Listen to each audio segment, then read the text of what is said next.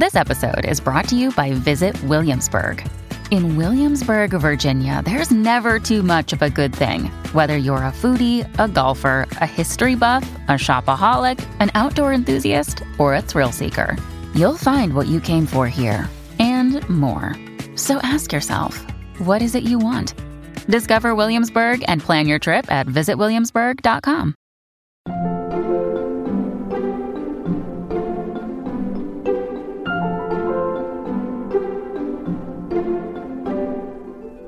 These are not money-making gambits. These are not like, you're not going to get it, score a giant advance. So the key criteria becomes who can do a good job with this and make this a thing that's worth, it's a hobby almost. I don't, I don't like that word, but... I said almost. Welcome back to Working. I'm your host, Karen Hahn. And I'm your other host, June Thomas. Hi, June. How are you? I am swell, thank you. The movers took most of our stuff away a couple of days ago. Oh, wow. So I'm recording from an empty, echoey apartment. In other words, thoughts and prayers to our producer, Cameron.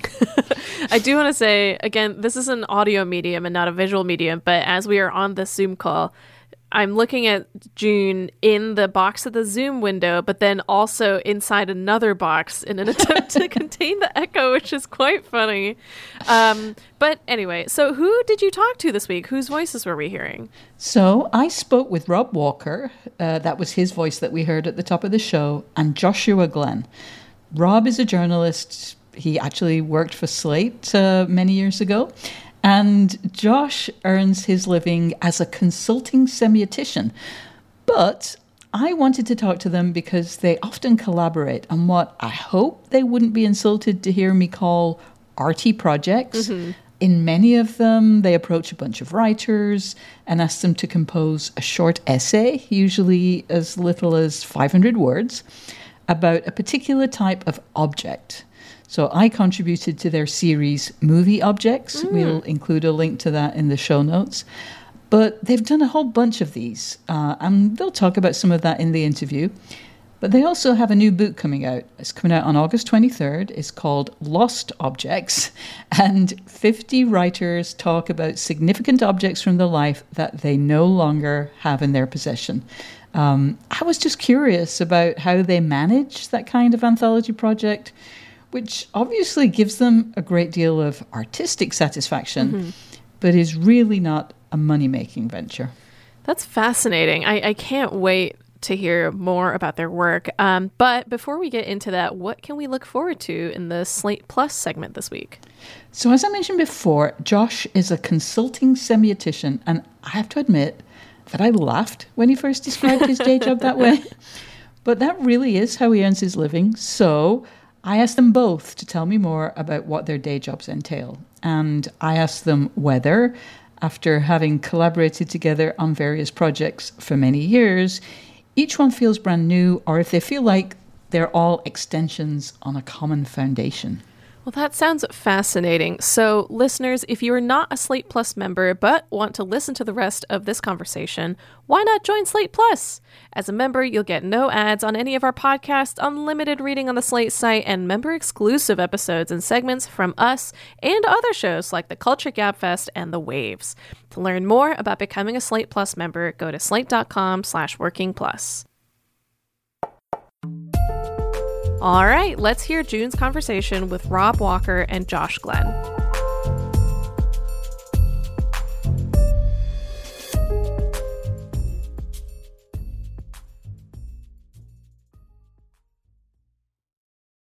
Rob Walker and Joshua Glenn, welcome to Working.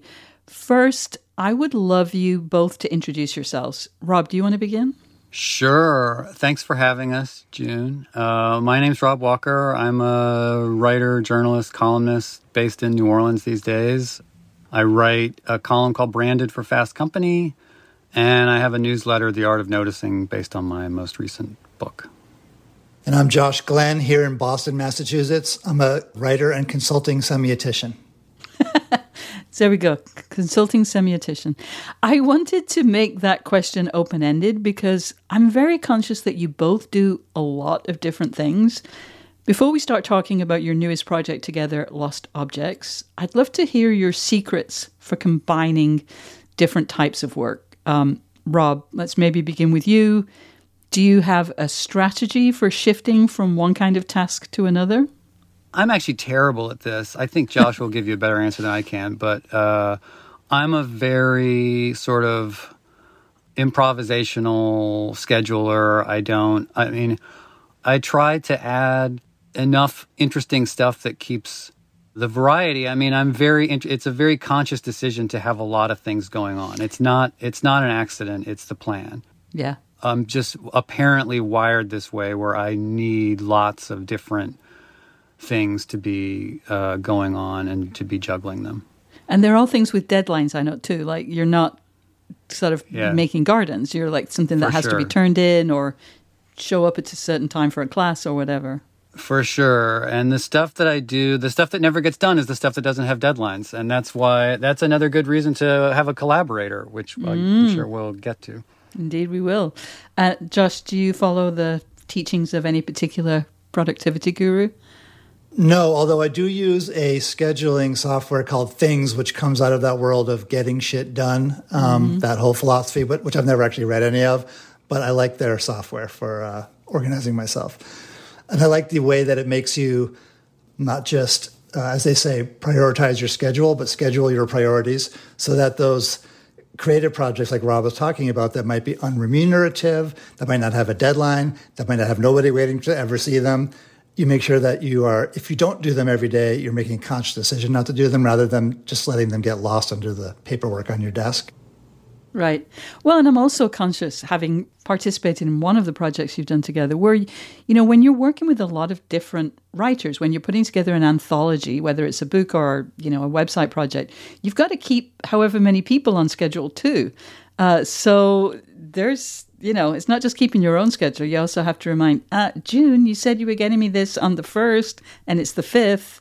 I learned a lot from Rob in that regard when we first started working together as far as creating a spreadsheet for every project. And the spreadsheet doesn't necessarily help you be good at nudging people. I'm very good at nudging people just by being shameless.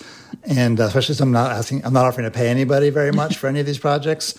But the spreadsheet and the kind of just sort of being able to have a, a bird's eye view of the project and where it's at at any moment and what still needs to be done is incredibly helpful. And I, I'm sure I've surpassed Rob at this point in my use of the spreadsheets. Yeah. Rob Walker looks like a hippie, loves a spreadsheet.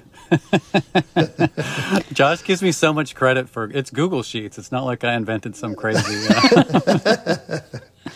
And June, to, to answer your original question, many years ago, I think probably back in high school, like Rob, I've always been a kind of overcommitter, say yes to everything, have a million ideas, and that's the plan, not an accident. I discovered something that I rec- more recently named the virtuous circle of procrastination, which is where if you have enough things going, uh, some of them might have deadlines, some of them might be more creative projects. If you have the exact right number of those things going at any one time, on any given project, when you feel like procrastinating on something you have to do, you have something else to do that's virtuous. You're never just watching T V or, you know, mm-hmm. laying in a hammock, although I do those things also. But throughout the workday, I can kind of go from, uh, you know, oh boy, I have this big deadline that's due tomorrow, but I really don't want to work on it right now. I know I'll work on this project with Rob for an hour and then come back. So I call that the yeah. V C P. That's my secret of productivity. That is pure genius. So Lost Objects is the latest in a long series of collaborations that you two have done together. I also know that you've both collaborated with other people. First, tell our listeners about the work you've done together. Uh, and then I want to know where this book originated. In the year two thousand, I was publishing a magazine called Hermenaut, which was sort of my life's work. It was the most important thing that I'd ever done. I still wish that I could have kept it going to this day. It was, it was what I was born to do, but it was going bankrupt. And uh, I was... very aware at the time that, you know, I needed to figure out what to do next. But I had these two big interests. One was kind of around material culture. I was fascinated by branding and marketing and advertising and the products of material culture, you know, uh, and uh, packaging and all these kinds of things, but not as a marketer or a packaging person or even a business person. I didn't want to make these things. I don't want to get rich off this stuff. I just was interested in it. I also had an interest in journalism, uh, which I've been doing for some years at that point. But I felt like in the journalistic world, you were supposed to kind of be critical of all that stuff. You had to kind of make fun of it and be snarky about it. The sort of paradigms that back in those days were like Naomi Klein or even Dave Eggers, mm-hmm. these folks who were sort of anti-materialist, if you will, very snarky and skeptical about that stuff and concerned about selling out. I never felt that way. I didn't feel like I had bought into anything, so I didn't worry about selling out. I didn't. It was kind of a weird in-between position. I didn't know how to bring those two streams together, the journalism and the fascination with material culture. And then uh, Rob started publishing his column at Slate called Ad Report Card. I think, did you start that column, Rob? I did.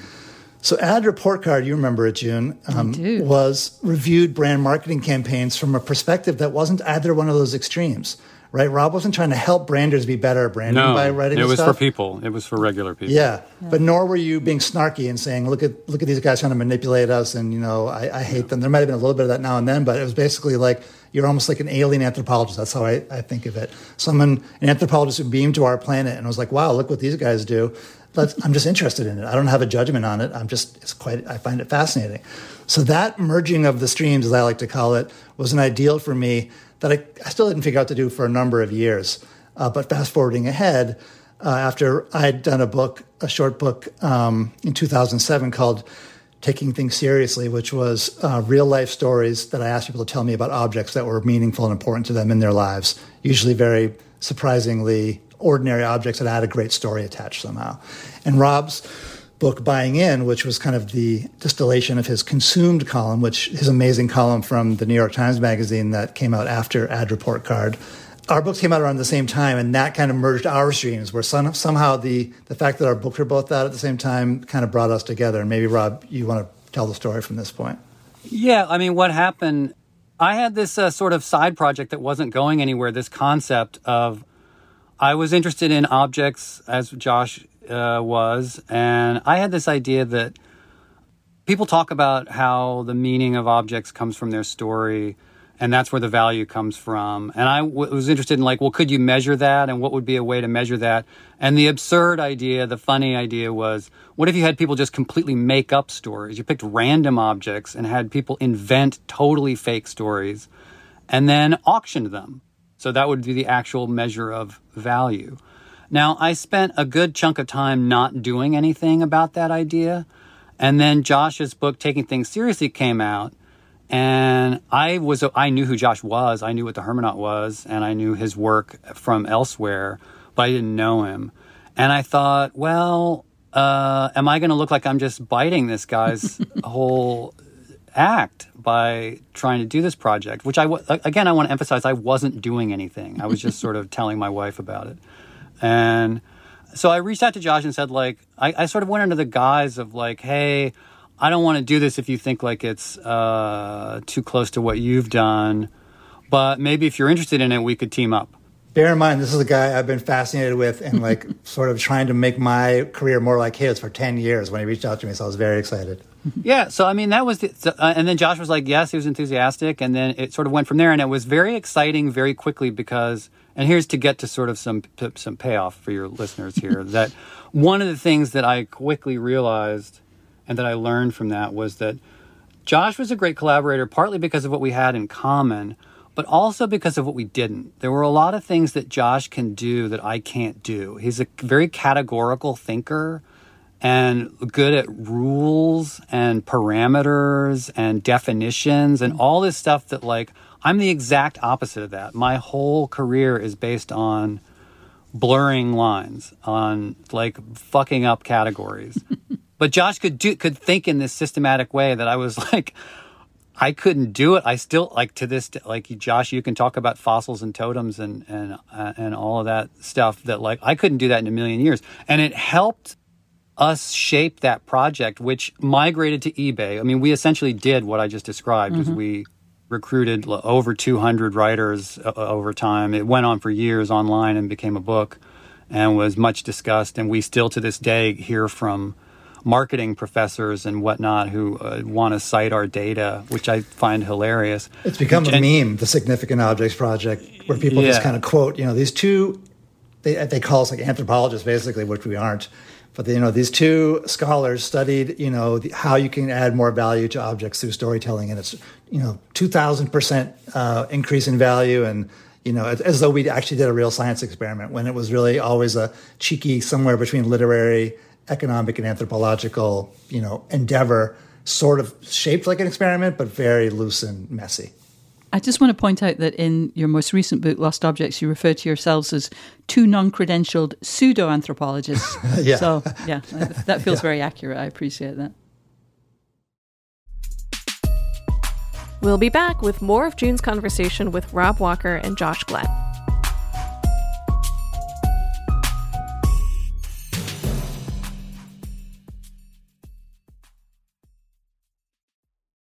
What's the best way to learn a language? Immersion, living where the language is spoken and using it every day in everyday situations. But if that's not on the cards this year, you can still learn a language the second best way, and that's with Babbel. I've used apps in the past to learn new languages, but when I came across Babbel, I wondered if it could help me refresh my knowledge of a language I once spoke well, but was now a little bit or quite a lot rusty. I have to say, I was impressed. The advanced lessons were really useful, tips and idioms that can help with in-depth conversations on topics that I can actually imagine chatting about.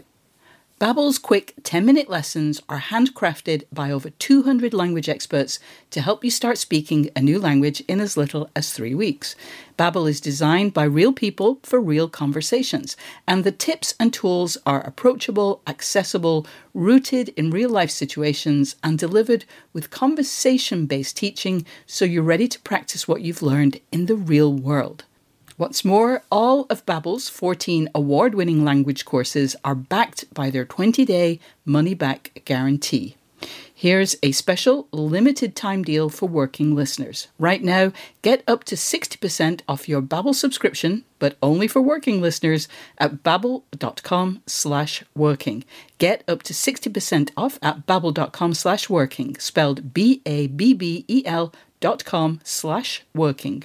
Rules and restrictions may apply. Introducing WonderSuite from Bluehost dot com, the tool that makes WordPress wonderful for everyone. Website creation is hard, but now with Bluehost, you can answer a few simple questions about your business and goals, and the WonderSuite tools will automatically lay out your WordPress website or store in minutes. Seriously. From there, you can customize your design, pick your brand colors, and add blocks. No custom theme or coding required. You'll get content suggestions that you can keep or revise, and with Yoast S E O built in, we automatically help you get found in search engines. From step-by-step guidance to suggested plugins to an A I-powered help bot, our built-in tools make WordPress wonderful for everyone. Whether you're a beginner or a pro, you can join over two million Bluehost users. Go to bluehost.com slash wondersuite. That's bluehost.com slash wondersuite. Listeners, we want to hear from you. Whether it's to ask us for advice on a creative problem, tell us a guest you'd like to hear on the show, or to share your own creative triumphs, drop us a line at working at slate dot com, or give us a ring at three oh four, nine three three, W O R K. And if you're enjoying this episode, don't forget to subscribe to Working wherever you get your podcasts. Now let's return to June's conversation with Rob Walker and Josh Glenn. So where did Lost Objects come from? After our Significant Objects book came out in two thousand twelve, we rested on our laurels for a few years, and we, you know, we went off and did our own different projects that didn't involve each other. But we missed each other, and um, I think it was probably Rob's idea to come back together and start running a series of themed um, volumes of nonfiction stories about objects. So sort of related to my Taking Things Seriously book, but we were going to have themes like the, his first idea was political objects. This was right after the two thousand sixteen election. Mm. So he thought this would be a good way to get, you know, solicit twenty-five stories from people, ask them about political objects they might have in their lives, uh, whatever that might mean to them. It doesn't have to be a campaign button. It could be more abstract. So we got twenty-five amazing stories, and we just went from there. We did illicit objects. We did talismans. We did... Um, this and that. And finally, um, one of the ideas, this is what happened. Uh, for each of those themed volumes, we would approach writers and ask them to, uh, if they had an object that fit our theme. And every single time, at least two or three of the people we approached said, you know what, I used to have the perfect object. It would have been so great, but I can't write about it because I don't have it anymore. So I can't take a picture of it for you. I don't know. It's not, it's not in my possession. And that was intended to be a, a conversation closer, those mm-hmm, comments. Mm-hmm. But for Rob and I, it started to become a conversation beginner because we would say, well, how did you lose it? You know, and how do you feel about losing it? And why are you still thinking about it? You know, you're t- talking about something that was not really valuable and you lost it thirty years ago, but it's still fresh in your mind. Right. Why is that? And we all have that, right? We all have at least one of those objects. Yeah. So that became a really interesting way to go down. But the question was then, how do you illustrate it? If the object isn't, isn't there anymore, how can we illustrate it? Which then we came up with the idea of, well, let's hire illustrators. Yeah. To, and by hire, I mean almost barely not pay at all, but let's cajole illustrators into illustrating these stories. So that's where the Lost Objects project came from. I just have to just take a moment just to say what a fantastic concept it is. I mean, partly because I am in the process of moving, and mm-hmm.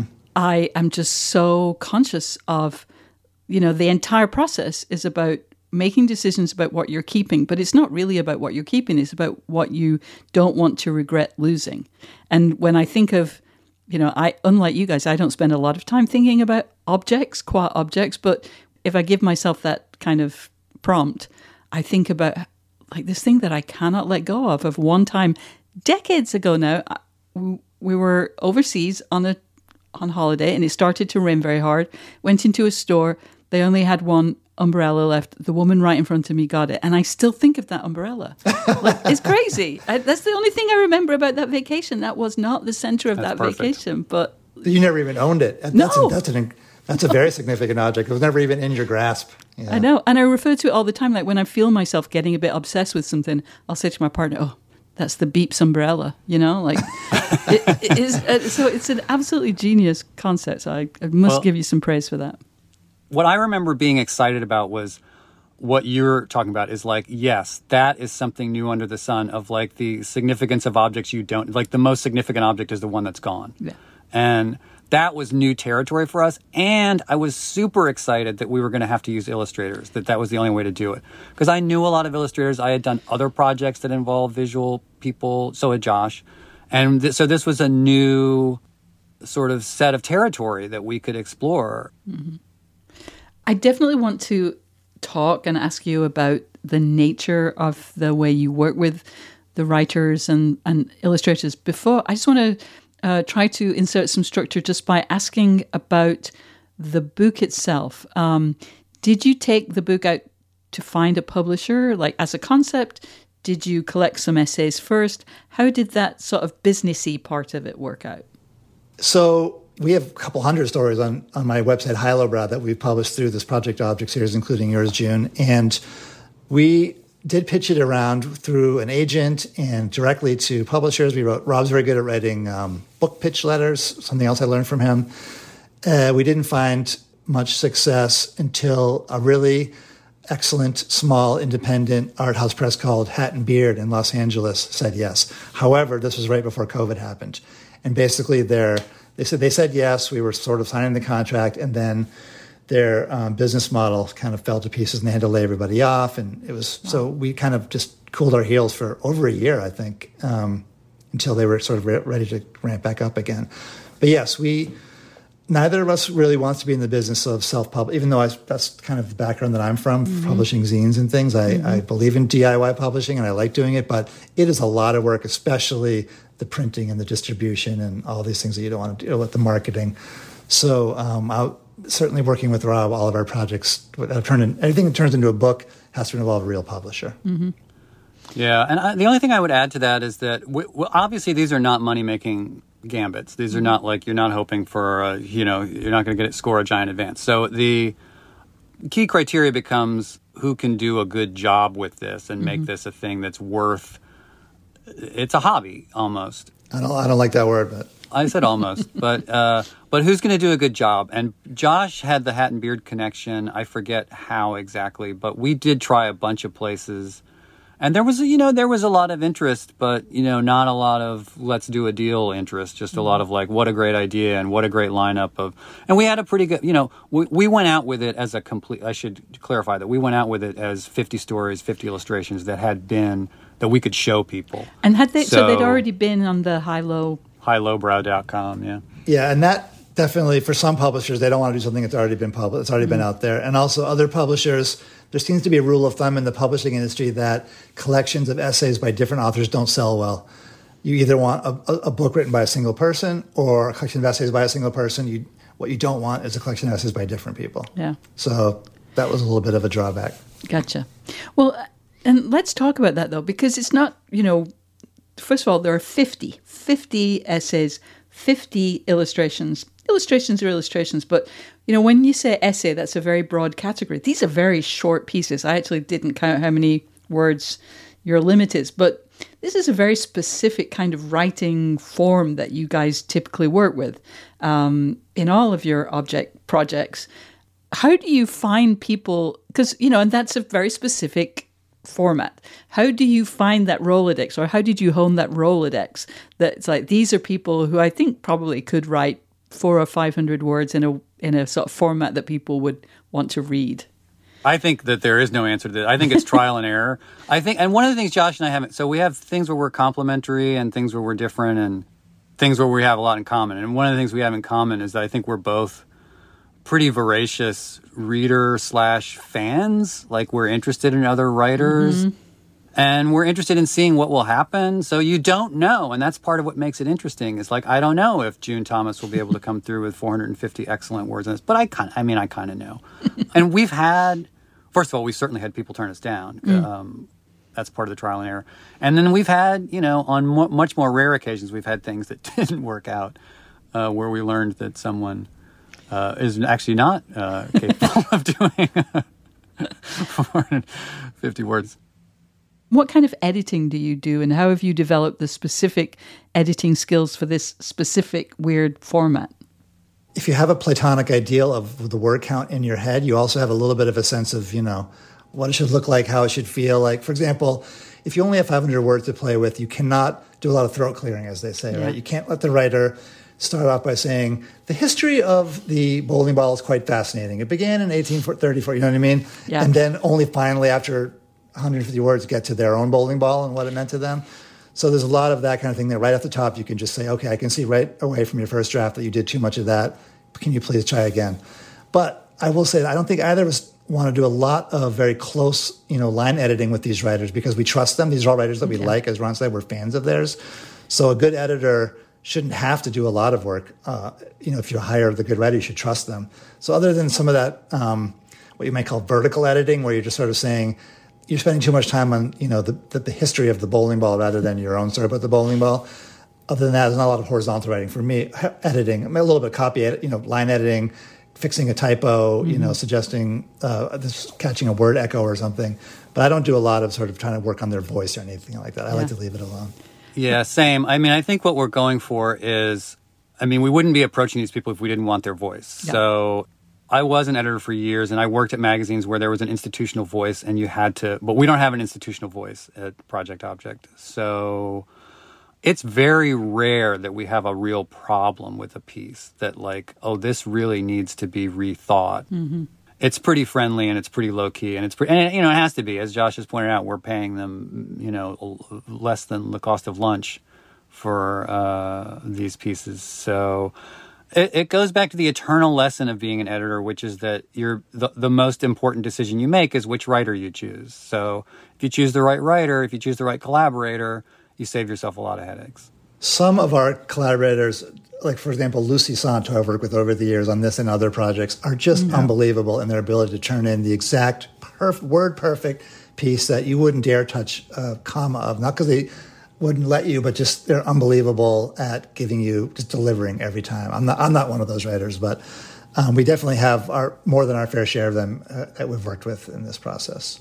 I have to say, I know one should never show favorites, although it's okay for me to, you can't, but I think Lucy's piece is maybe my favorite. Like, I can see that chair. I can see that crate. I like the whole story is like Lucy's very, just an extraordinary writer. Yeah, very clear. Um, Yeah, and some of our writers, some of my favorite writers that I've worked over the years are people who didn't think of themselves as writers. They might be a designer, right? They might, they're just a smart, creative, talented person that I've encountered at a cocktail party. I know them in my life somehow, and I'm like, oh, you're a good storyteller. Or, I like your voice just in our community, you know, our, mm-hmm. our dialogue. How about writing something for me?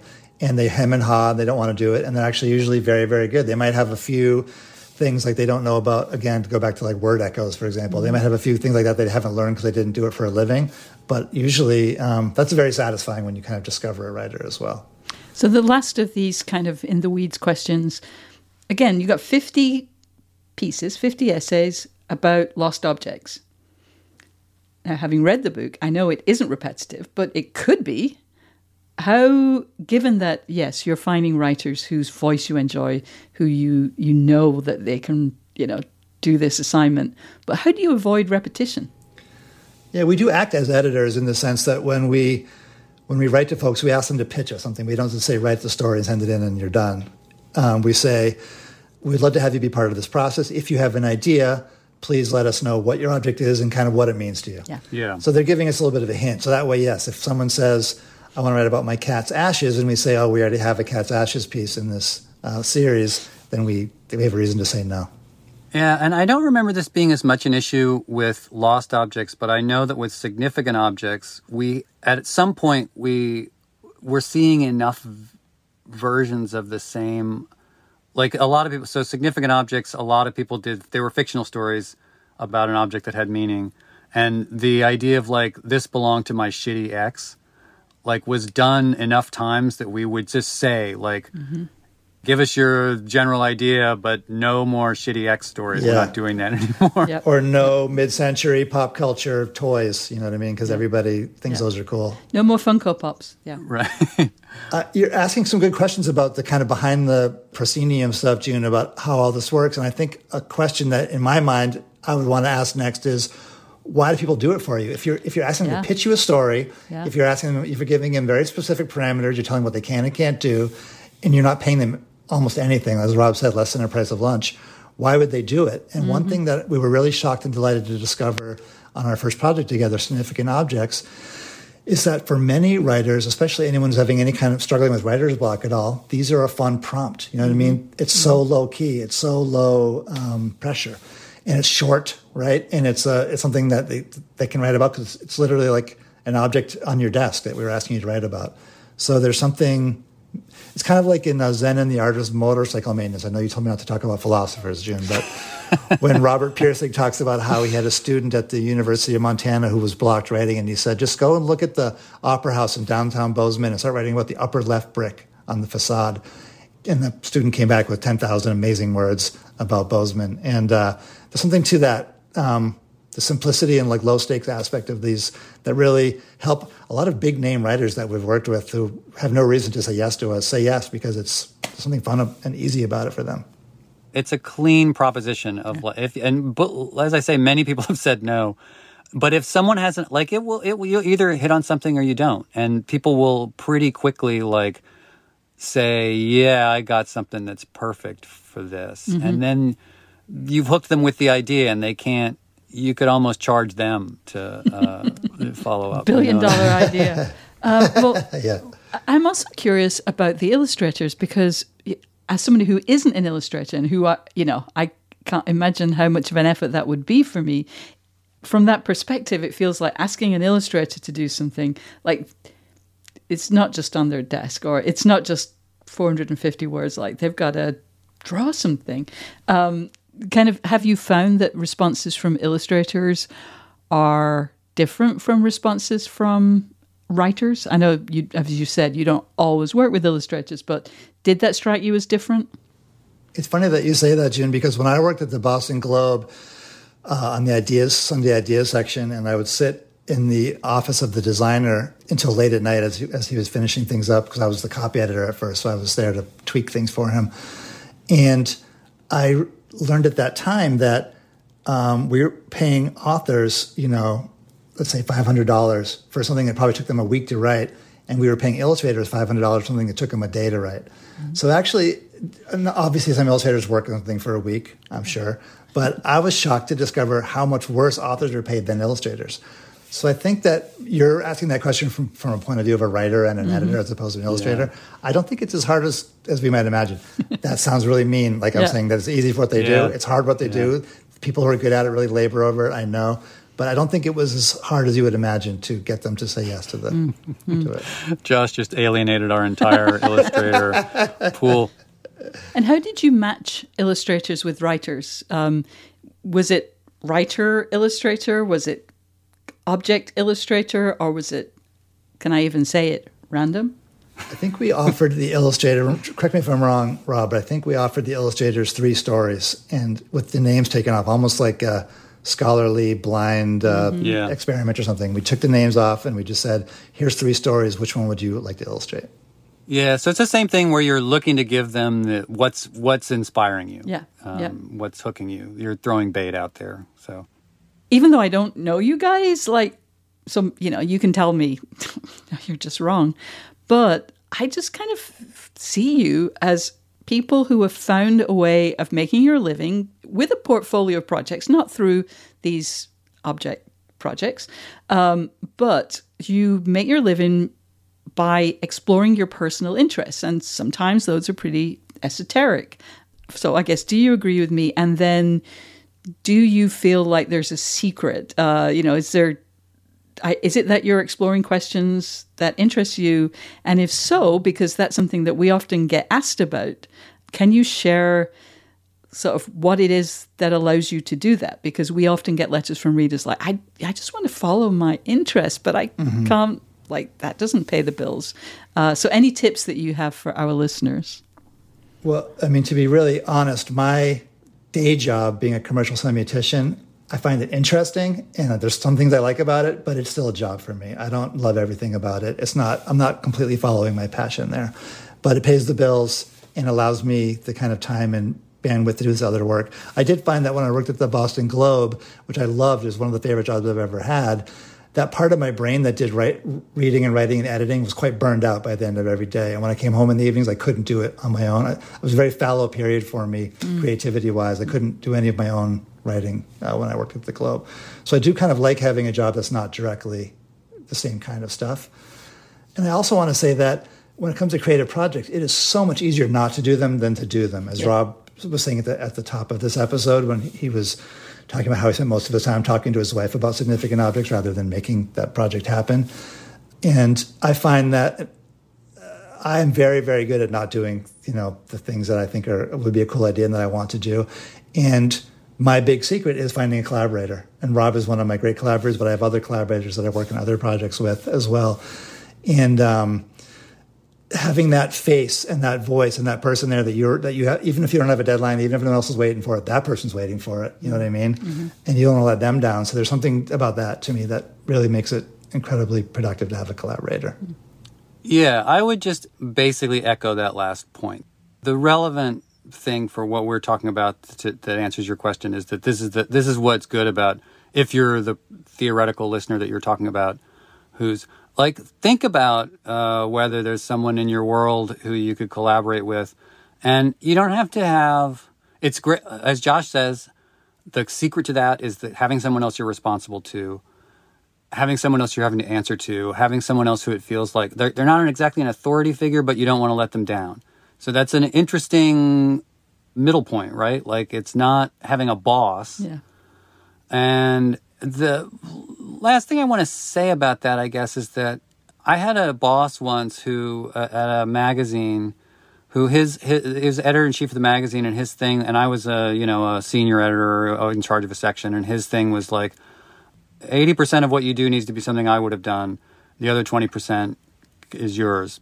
So I think that's a good rule of thumb with dealing with a collaborator is, like, you don't have to be one hundred percent in sync. So you give each other, like, you're mostly in sync, but I give Josh twenty percent to do, like, there's stuff that, like, I don't care about, or I don't, maybe I don't even like, you know, I don't know.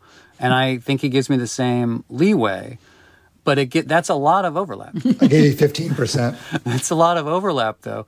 And the point is that it gives you permission to, I always thought that eighty twenty thing was really smart because it allows you to get things done and, and, and make sure the other person is having a good time, mm-hmm. too. Mm-hmm. Here's a real nuts and bolts um, tip that uh, Rob was mentioning, something that he learned from a former editor. So I had an editor at the Boston Globe named Gareth Cook, who said to me once that if an editor and a writer only communicate via email, eventually they will despise each other. You have to talk on the phone and meet in person as well. Yeah. And I find that to be really valuable advice. And I know that's it's that's kind of in the weed stuff again, but I find that um, whenever Rob and I have been just emailing each other for a few weeks or months, we just have to have a, a phone call, even if it's to shoot the breeze. Otherwise, you just start to feel like resentful of this person, these words that are coming out of your email and commanding you to do things. Rob Walker, Josh Glenn, thank you so much for joining us on Working this week. Thank you so much, June. Thanks, June. It was a blast.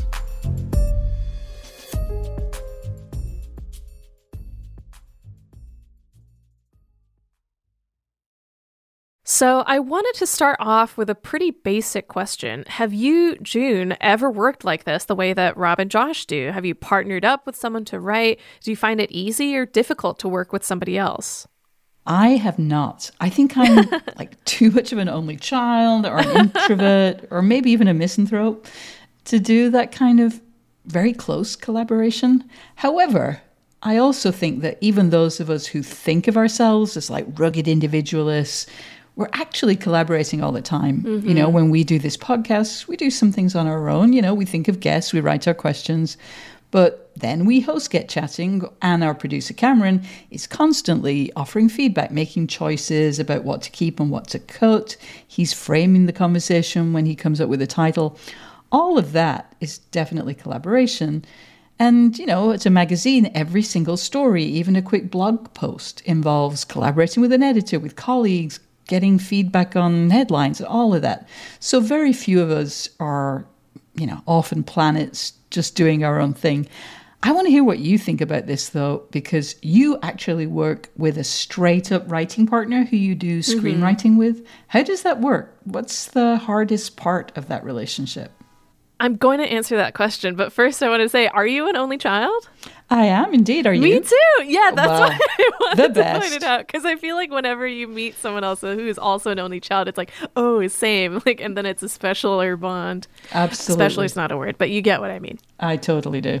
Anyway, though, to get back to your question, I may have said this before, but I'm not sure. I like to compare it to my experiences with music, where I competed um, in solo piano when I was training in piano, and I've also played uh, in orchestra and stuff, and they're very different experiences where obviously when I'm playing solo piano, all the feedback that comes back is only for me, but also it was so much more nerve-wracking of a process for me. Like, as I was playing during competitions, like my hands and my legs would shake as I was pedaling, and it was awful. Oh my God. But playing in an orchestra, it can still sometimes be nerve-wracking because, like, you'll get solos and stuff, but it's so much, you just feel so much more supported and so much more at ease because there's so many other people around you making sure that everything's going smoothly.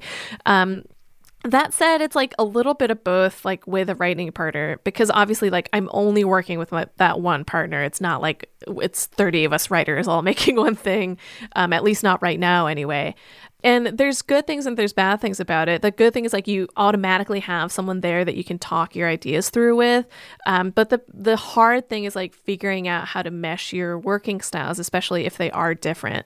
Like, some, I'm sure there are some writing partners out there where you start off on the same page just immediately and you mesh so perfectly. That was not really the case for me. Like, we were, I think we worked together really well, but it took a lot of trial and error, and I think still mm. sort of does, to figure out, like, what will make us both happy and feel like we're both um, really contributing to a project. Interesting. You do make me want to try that, though. You, you should. Just... I mean, it's pretty low stakes, I think. Yeah. So. yeah. So I also found it so funny that Rob said that he personally is bad at getting things done if they don't have deadlines. Are you similarly motivated or unmotivated? And how do you make sure to get things done? This is something that has changed, like, one hundred percent for me as I've gotten older. Oh, wow. You know, I don't know what my problem was, but in my twenties, and I will admit into my mid-thirties, it used to be that attaching a deadline would pretty much decrease my chances of successfully completing a task, or I'd use the deadline as the point when I would start on that task. And this was just terrible. I mean, I do not recommend this. There is nothing good about it. It was fully, completely, utterly dysfunctional.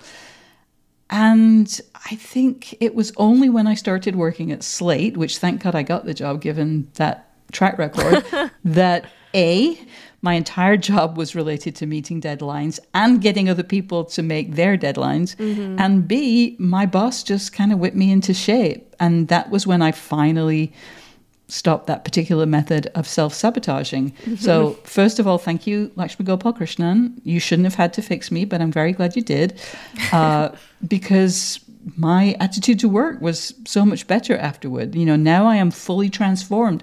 I will absolutely invent deadlines and targets, because now that's what gets me to my desk every morning.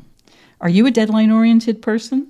I think I'm very much deadline-oriented. I'm very much like a goody two-shoes, which I think I've also mentioned on the show before, where like I have a very hard time breaking rules. Oh. um, so I pride myself on, I th- I'm pretty sure, never having missed a deadline. Whoa! And it's weird that like there's only like one case that I had to recently that I can think of that I had to ask for an extension, and it was because like something about the assignment changed. But I don't know, like it's just sort of comforting to have a deadline, because yeah. then you know when you'll be done with it, ideally. Um, yes. And it's also, yes. this is sort of something that I came around to in college, where I was like, it's gonna get done by that point. Like uh, some, sometimes maybe I'll have to stay up to like three a.m., but it's gonna get done and then it's gonna be over. So that's like all the stress that I really have to like put on myself about it. So totally. I mean, that last yeah. bit is the key. Then it will be done. Mm-hmm. Like the sooner you do it, it's going to be done. Why? You know, nobody enjoys, I don't think, that feeling of like, this thing is hanging over me. No. I can't do anything else. I can't focus on anything else. I can't relax, because I can't wish it away. It won't mm-hmm. go away. It's just, it's a terrible way of living. And yet we're all, we're all, all in it. Subject to it. To pivot a little bit, it was interesting to hear Rob and Josh's reasons for approaching each other in the first place and why they wanted to work together. Um, you've said that you haven't really worked like with a partner or anything, but you've been in a managerial position. So when you're trying to find someone to work with, when whether it's to kind of work together on a more kind of granular level or assign them something, what kinds of things are you looking for? The key, I think, is it's exactly what Rob said, which is that the most important step is who you ask, uh, mm-hmm. you know, whether that's to get a piece of work done or, you know, to find a collaborator. And I think the most important ingredient in any project is variety. You know, you don't want to have fifty versions of the same story, mm-hmm. or certainly you don't want them to seem like the same story. So the finding people with different perspectives, people who write in different styles. I remember when I edited Christopher Hitchens, mm-hmm. I would get just so many pitches from people, actually, let me be more precise there, young men who consciously or not were, you know, serving knockoff Hitch. Mm. And, you know, I personally do enjoy that style of writing. Your mileage may vary, but even if it's the thing that you love the most, a little goes a long way. You don't need more than one of those. And I think that's actually probably a good rule of thumb for all things. Mm-hmm. Um, you know, you want a variety of angles. Um, you know, as I mentioned in the interview, one of my favorite pieces in Lost Objects was by Lucy Sant. And, you know, she's a great writer and she conveyed so much in five hundred words, but also she didn't overthink, you know, the assignment. She didn't overthink the choice of object. It was a chair that had been significant to her family. But at the same time, you don't want to read about fifty family heirlooms that were lost. And I keep saying you don't want fifty exes. But again, those concepts also apply to putting together a magazine or a podcast mm-hmm. or a team. You need to have a consistent level of quality to be consistently interesting. And I always want to read or hear stylish prose, but it shouldn't read or sound like everything was written by the same person. Mm-hmm. What would you add to that? Or do you want to argue with any of that? No, I think you're absolutely right. And I think there's just so many different factors at play depending on what you're gathering people for. Like, for instance, like I've heard stories about like people putting together writers' rooms where it's like, depending on the subject of the show, you're not necessarily just looking for someone who's written in that genre before, but someone who has expertise with the material, for instance, and isn't necessarily coming at it from a T V writing angle. Yeah. Um, and then like when you're trying to find someone to work creatively with on, I guess, a more partner to partner level, I think there's sort of two approaches. One is making sure that you have similar interests, so kind of the drier side of things. And then there's the approach of making sure that you guys' style works together regardless of like genre or tone, which is kind of the more like emotional connection, I yeah. guess. Yeah. So it all depends on the project, which is, yeah. I guess, sort of a non-answer at the end of the day, but it, you'll know, you'll feel it when you get there, you know? There we go. There we go. That's definitely true. So Rob and Josh also talk about what, I guess, like jumping off of what we've just talked about, Rob mm. and Josh talk about what they're bad at that the other person's good at. Yeah. And I want to ask you, June, what would you say that you're bad at? For no. So if you were going to create your perfect working partner, what would they have to be good at? Karen, it sounds like you really just want me to reveal my creative weaknesses. I'm, I'm very, very glad that I'm not going to be applying for any job soon. Um I think that the thing that I feel worst about, like mm-hmm. whether or not that is my biggest weakness, is the thing that I'm most conscious of, is that I think I'm a settler. Like mm. I will say, oh, okay, that's good enough. Just a tiny bit before the work is as good as it can be. Mm-hmm. And I think that's a really tricky thing to do. It's not that you should just keep working and working and working until a piece of work is perfect, because that will never happen. And I, I really believe that in a professional context, you sometimes have to say something, you know, kind of as crass as, you know, this is supposed to take X hours of mm-hmm. my time or X dollars of my time. I have now met that criterion and the work is complete. You know, the mm-hmm. article is filed or the podcast is edited or whatever the task is. So it's done. But because I also feel very strongly that I have this flaw, I always want to work with someone who I trust will tell me the truth about whether mm-hmm. they think it's done or if maybe a little bit more work will really make a difference. And as an editor, I think I'm very good with voice, but not so good with structure. I am mm. not one of those editors who moves sections around. I just don't have that vision unless it's really obvious and egregious. So I need somebody who's got those skills. Mm-hmm. So, as we said before, you actually do have a writing partner. Can you get granular about your individual strengths and weaknesses and how you complement each other? I think on a very, very broad level, he tends to lean more comedy and I tend to lean more drama. So Ooh. There's a very kind of basic difference there. But then also in our working styles, um, he tends to be more of a sort of like, I will throw everything at the wall. I will list all of my ideas right now. Whereas I tend to have a much more, I guess, type A kind of approach to work where I'm like, I like to have like a layout, a plan, and I like to get one thing done at a time and work down the ladder. Whoa. Go. That sounds a really perfect combination. It's been good so far, ripe for conflict sometimes, but also that's good for art sometimes too. Yep, I'm absolutely. Not, to be clear, I'm not saying that conflict leads to art. Right, right. But, but you get what I mean. I do. Well, that's it for today's show. We hope you've enjoyed it. And if you have, remember to subscribe wherever you get your podcasts, and then you'll never miss an episode. And just a reminder that by joining Slate Plus, you'll get ad-free podcasts, extra segments on shows like The Waves and Culture Gabfest, and you'll never hit a wall on the Slate site. To learn more, go to slate.com slash working plus. Thank you to Rob Walker and Josh Glenn and to our producer, Cameron Drews, who is an amazing collaborator. Mm-hmm. We'll be back next week with Karen's conversation with puzzle designer Lynn Axamit. Until then, get back to work.